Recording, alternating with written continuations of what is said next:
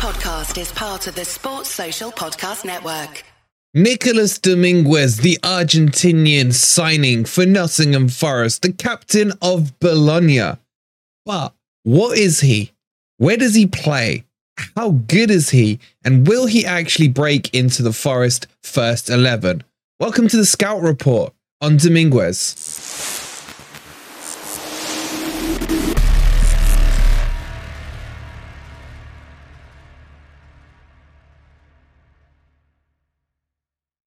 Good morning, good evening, or good night, wherever in the world you are, whatever time of day you're watching this. Hope you're having a fantastic day. And welcome to your scout report on Nicolas Dominguez. Yes, you guys voted for him next. And I think it was a very good choice because I think he's one of the most unknown players coming over to Forest. In today's video, we'll talk you through his strengths, his weaknesses where he plays. We'll show you some highlight clips. We'll talk about his heat maps. And of course, we'll show you where he fits in potentially in Steve Cooper's plans. If you're enjoying this content, please don't forget to hit that like button. Subscribe to Forest Fan TV if you are new. And let's spice this up. Random question, but what is your favorite emoji? Put your emoji in the comments down below. I want to see what weird and wacky ones you guys go after. And very quickly, you've got until 7.30 tonight to get your tickets for this signed framed Elanga shirt. And there's only 67 tickets. tickets sold. Get the words out of my mouth. So you got a hella easy chance of winning this one. So good luck to everyone who's bought their tickets. Let's get into the video on Nicolas Dominguez. All right. So, how would I describe Dominguez for you? the uh, The honest answer is there isn't really something specific to tag him to. The best thing I could say is like he's a holding eight. He's not a six. He's not an out and out box to box eight. He's like an eight that holds and kind of plays long balls and is quite dogged. Really does remind me a bit of a Verratti. Not as good as Verratti, but that style of player. And what I'm going to do now, I'm just going to show you his heat maps and the evolution of him over the last 24 months. So if you look across here to my right hand side or left, well, whatever, here, this is his heat map from two years ago. And you can see predominantly he was working in the middle area of the pitch. But what happened was Bologna evolved their style of play and evolved him a little and then moved him across into a 4 2 3 1. And if you look here, this was last season. Most of his touches and most of his play were down the left hand side. In fact, sometimes he even on rare occasions played as a left winger from them, which I don't think he is at all. But that is the position of a 4 2 3 1 left sided CM in a bit of a holder who does progress forward. He does get around the pitch, he's very energetic, He's actually better creatively if you look at the Pentagon graph than he is defensively, which is quite interesting. So for sure, he's not a six, but he can play that defensive role. He's very dogged and presses really well. He does pick up a lot of yellow cards as well. Uh, but that's because he goes in for a lot of challenges. So if we have a look at, I mean, attacking wise, you're not going to get much out of him. He scored three goals, nothing really too much to cry home um, about there. Passing ones are quite interesting. His passing accuracy is 84%. Um, he has what 58 touches per game, creates four big chances not bad at all. Defensively, as I mentioned, his defensive stats aren't as good as his passing stats. His interceptions per game is quite low at 0.7, tackles per game at 2.5, and possession one is 0.7. But again, you would expect that to be higher in the Italian league, which is renowned for being quite dogged, being, you know, quite defensively minded as well. And the stat I was telling you about here was the yellow cards. Now, I want to give you guys something to kind of compare him to. So I thought a couple of comparisons. We'll look at a couple of Forest players against him, and we'll look at him against Sangare as well. So if I bring up a Ryan Yates, for example, he is much better than Ryan Yates according to the stats. You can see he's better at attacking, way better at creativity. Technically, he's better. Defensively gives up a little to Ryan Yates, and tackling wise, they are there and thereabouts the same. If we compare him to, let's say, a Mangala from the Forest squad, let's bring that up, and he's better than Mangala as well in every department. Better attacking, better defensive, etc. Remember though, he's playing in Serie A while Mangala and Yates are playing in the Premier League. And then if we have a look very quickly at Danilo, let's bring him up. And you can see he's quite on par with Danilo on a lot of things, but better than him creatively. So on paper, he looks like an upgrade on those players. However, the pace of the Premier League will be the real tester for him. And then finally, if we compare him to Sangare, there's a couple of interesting stats here. You will see that Sangare is better than him in all departments apart from creativity. And we'll touch on his creativity in just a second as well to explain why he has that element um, of it. But those are the stats I wanted to share with you just to get you a rough idea. So expect him to be quite left sided if we do develop into a 4 2 3 1. He does regularly play in a 4 3 3. Bologna don't really deploy a back three formation at all. So again, maybe another indicator of a switch into a back four for Steve Cooper. Get your thoughts in on those heat maps and stats. Okay, so let's have a look at Dominguez and compare him to the rest of the elites in Europe. And you can see his stats are actually quite green. Nowhere near Sangare's level, and there's a couple of bad stats that he does have. He doesn't get many assists, um, although his shots total looks quite high in the 81 percentile. He hasn't had that many shots. The one that does worry me a little is his pass completion at 82%. Now, that will be because he tries a lot of long balls, and that will bring that one down. Um, in terms of tackling, his tackling is decent. He's in the 88 percentile. Like I mentioned, though, not as good as the likes of Sangare, but he does get stuck in and is very terrier like is the best word I would use with him. And although he's quite small, he's pretty good in the air. As you can see, 82 is his score in the percentile um, column there, and he wins quite a few aerial battles. So overall, look, the best way you can describe him is I would probably say a jack of all trades, master of none. He's one of those utility players that you really would like in your team good midfielder, kind of all round, has decent stats across the park. Is he going to blow us away? I don't think so. If you look at his interview, he himself said he has areas in which he needs to develop. And I think that's good to hear and quite honest of him. You usually hear players coming in saying, you know, I'm going to win the Champions League. We're going to finish top of the league. I think Dominguez is quite humble in his approach and very, very modest when talking about himself. So I think Dominguez is going to need a bit of time. But let's go and look at some of his clips, and you'll see exactly what my what I mean by his doggedness and his long ball weapon that he looks to use. Okay, so let's have a look at some of his highlights. And is he actually a game changer from Nottingham Forest? That is the real question. And you can see what I mean in these clips where he is very snappy at the heels of the players, always going in at them. And he's not very big, but he does have a real quick turning circle on him as well. And look at it, it, it gets stuck in. And I think the Forest faithful are really going to like him because of that trait. He's got a bit of the Ryan Yates about him, and he's not going to give up. He's not going to be scared to put his foot in. And I think we're going to take to him very quickly. Look at that. He'll win the ball high as well. Real good presser of the ball. And then he looks for a nice little pass here as well. But their team is quite crap, really. But you can see getting stuck in, timing his challenges quite well. And look at that. Look at that height difference. Look, he he gets out muscled a little bit. You expect that with the size that he is, but he's able to, you know, make sure that he's done enough of a challenge to make sure his team is the one turning it over. Strength dif- uh, strength differential and things like that doesn't matter to him. And as you can see here he works that left channel up and down quite well on the left side of a 2 for Bologna. So overall his tackling is snappy and we need that so I don't think he's going to struggle too much with the pace of the Premier League. He's he's very, you know, low center of gravity style player. He will work well, but I think he is quite defensive um, in his like main attributes and main assets. But what do you guys think on the tackling? Let's move on and look at his passing now as well. So if we run this forward, what you're going to see here is a lot of balls over the top. This is his signature play.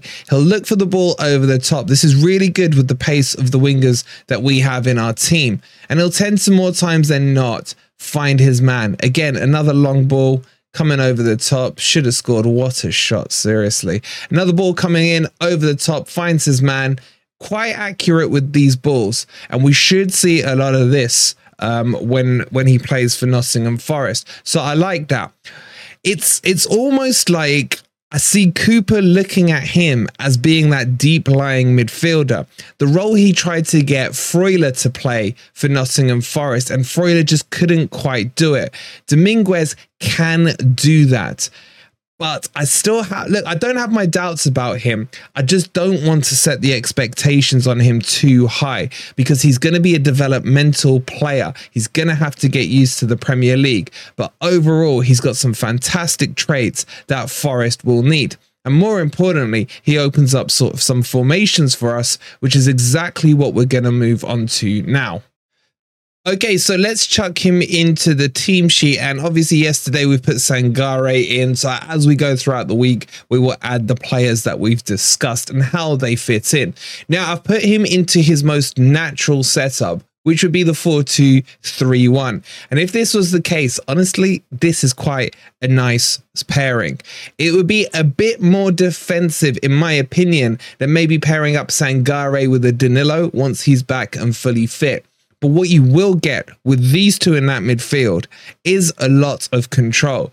And if you have four attackers in front of them, you don't really need an eight that's going to bust a gut. You probably, to be honest, will find that they double pivot these roles. And what you'll find is that Sangare can go, Dominguez will hold, and vice versa. Basically, that's what the double pivot will be between the six and the eight. It will almost be, like I said, a six and a holding eight with those two.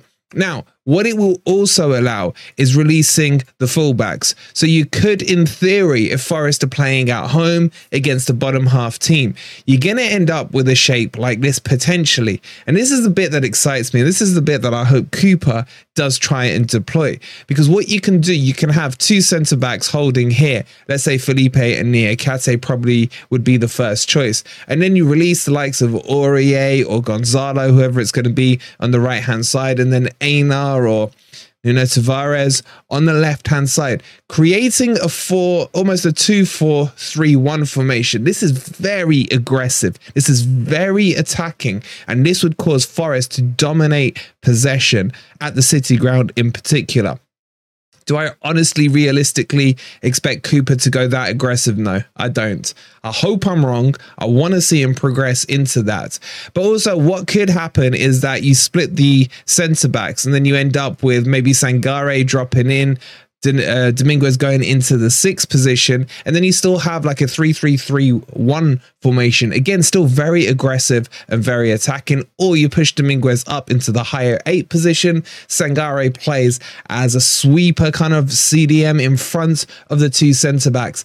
This formation with these two players could open a lot of doors for Nottingham Forest, and it would fit in many other formations. So let's have a look at the 4 3 3, for example. So if Cooper was going to set up in a 4-3-3, it's more than likely you'd see Dominguez on the left-hand side. That's where he's used to deploying. Sangare holding out as the six, and then whoever would be on the right-hand side. Probably in this scenario, it'd be a Ray Yates or a Mangala because Danilo more so operates on the left-hand side as well. Although in Chelsea, he was doing this right-hand side position. But then what you'll see up front again will be the MGW headache. So there are a couple options here for Cooper. What he can do instead of playing an orthodox 4-3-3, he could turn this into a 4-3-1-2. And potentially what you will see here is, and we've seen it a couple of times, MGW in the hole. You'll have Awoniyi up front, maybe an Elanga alongside him, or maybe you could see an Origi coming in if he doesn't want to use him as a sub. We'll talk about Origi in a video or two's time. But that in itself, again, I quite like the shape of it. You are going to have to bench some bigger names, you know. Maybe Callum Hudson-Odoi won't start. Maybe Elanga won't start. Maybe neither will start. But what you are doing is providing very, very secure midfield in this one. So I do like the look of that formation. The other thing that hasn't really been considered and you don't see too much of it lately is if you go old school and you go for the 4-2 4-4-2, sorry, go old school. Potentially, potentially that could happen. Or you could go 4-4-1-1 with this, which I think Cooper probably wouldn't be adverse to doing. And what this will allow is you to have the wingers to be your main source of attack. So you could um, deploy an Elanga on the left, a Callum Hudson-Odoi on the right, and just completely lock out that midfield with Sangare and Dominguez in there. And that could be a nice setup where you got an MGW in the hole here, and then you have an Awoniyi up front. Or if you wanted to go orthodox 4-4-2, bring in an Origi. What I'm trying to show you here is there are many, many options, and the players we have bought, I feel, are designed around options. I don't think it's a scattergun approach with this window from Nottingham Forest, and I do think a lot of thought has been put into the type and quality of players that we brought in. Yes, it was rushed in the last day. Well, let's overlook that for now.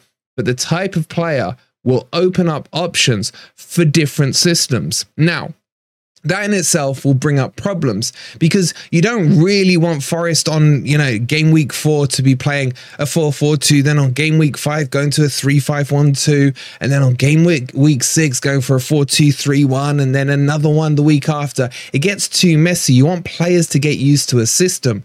I like the idea of a home system and an away system where the away system slash hard home games, that kind of thing, where you got two main systems, and then within the game, you have the game management. If Forest are 1 0 up and it's a bit of a sweaty match with 15 minutes to go, try and lock it down maybe. And then you have your lockdown system.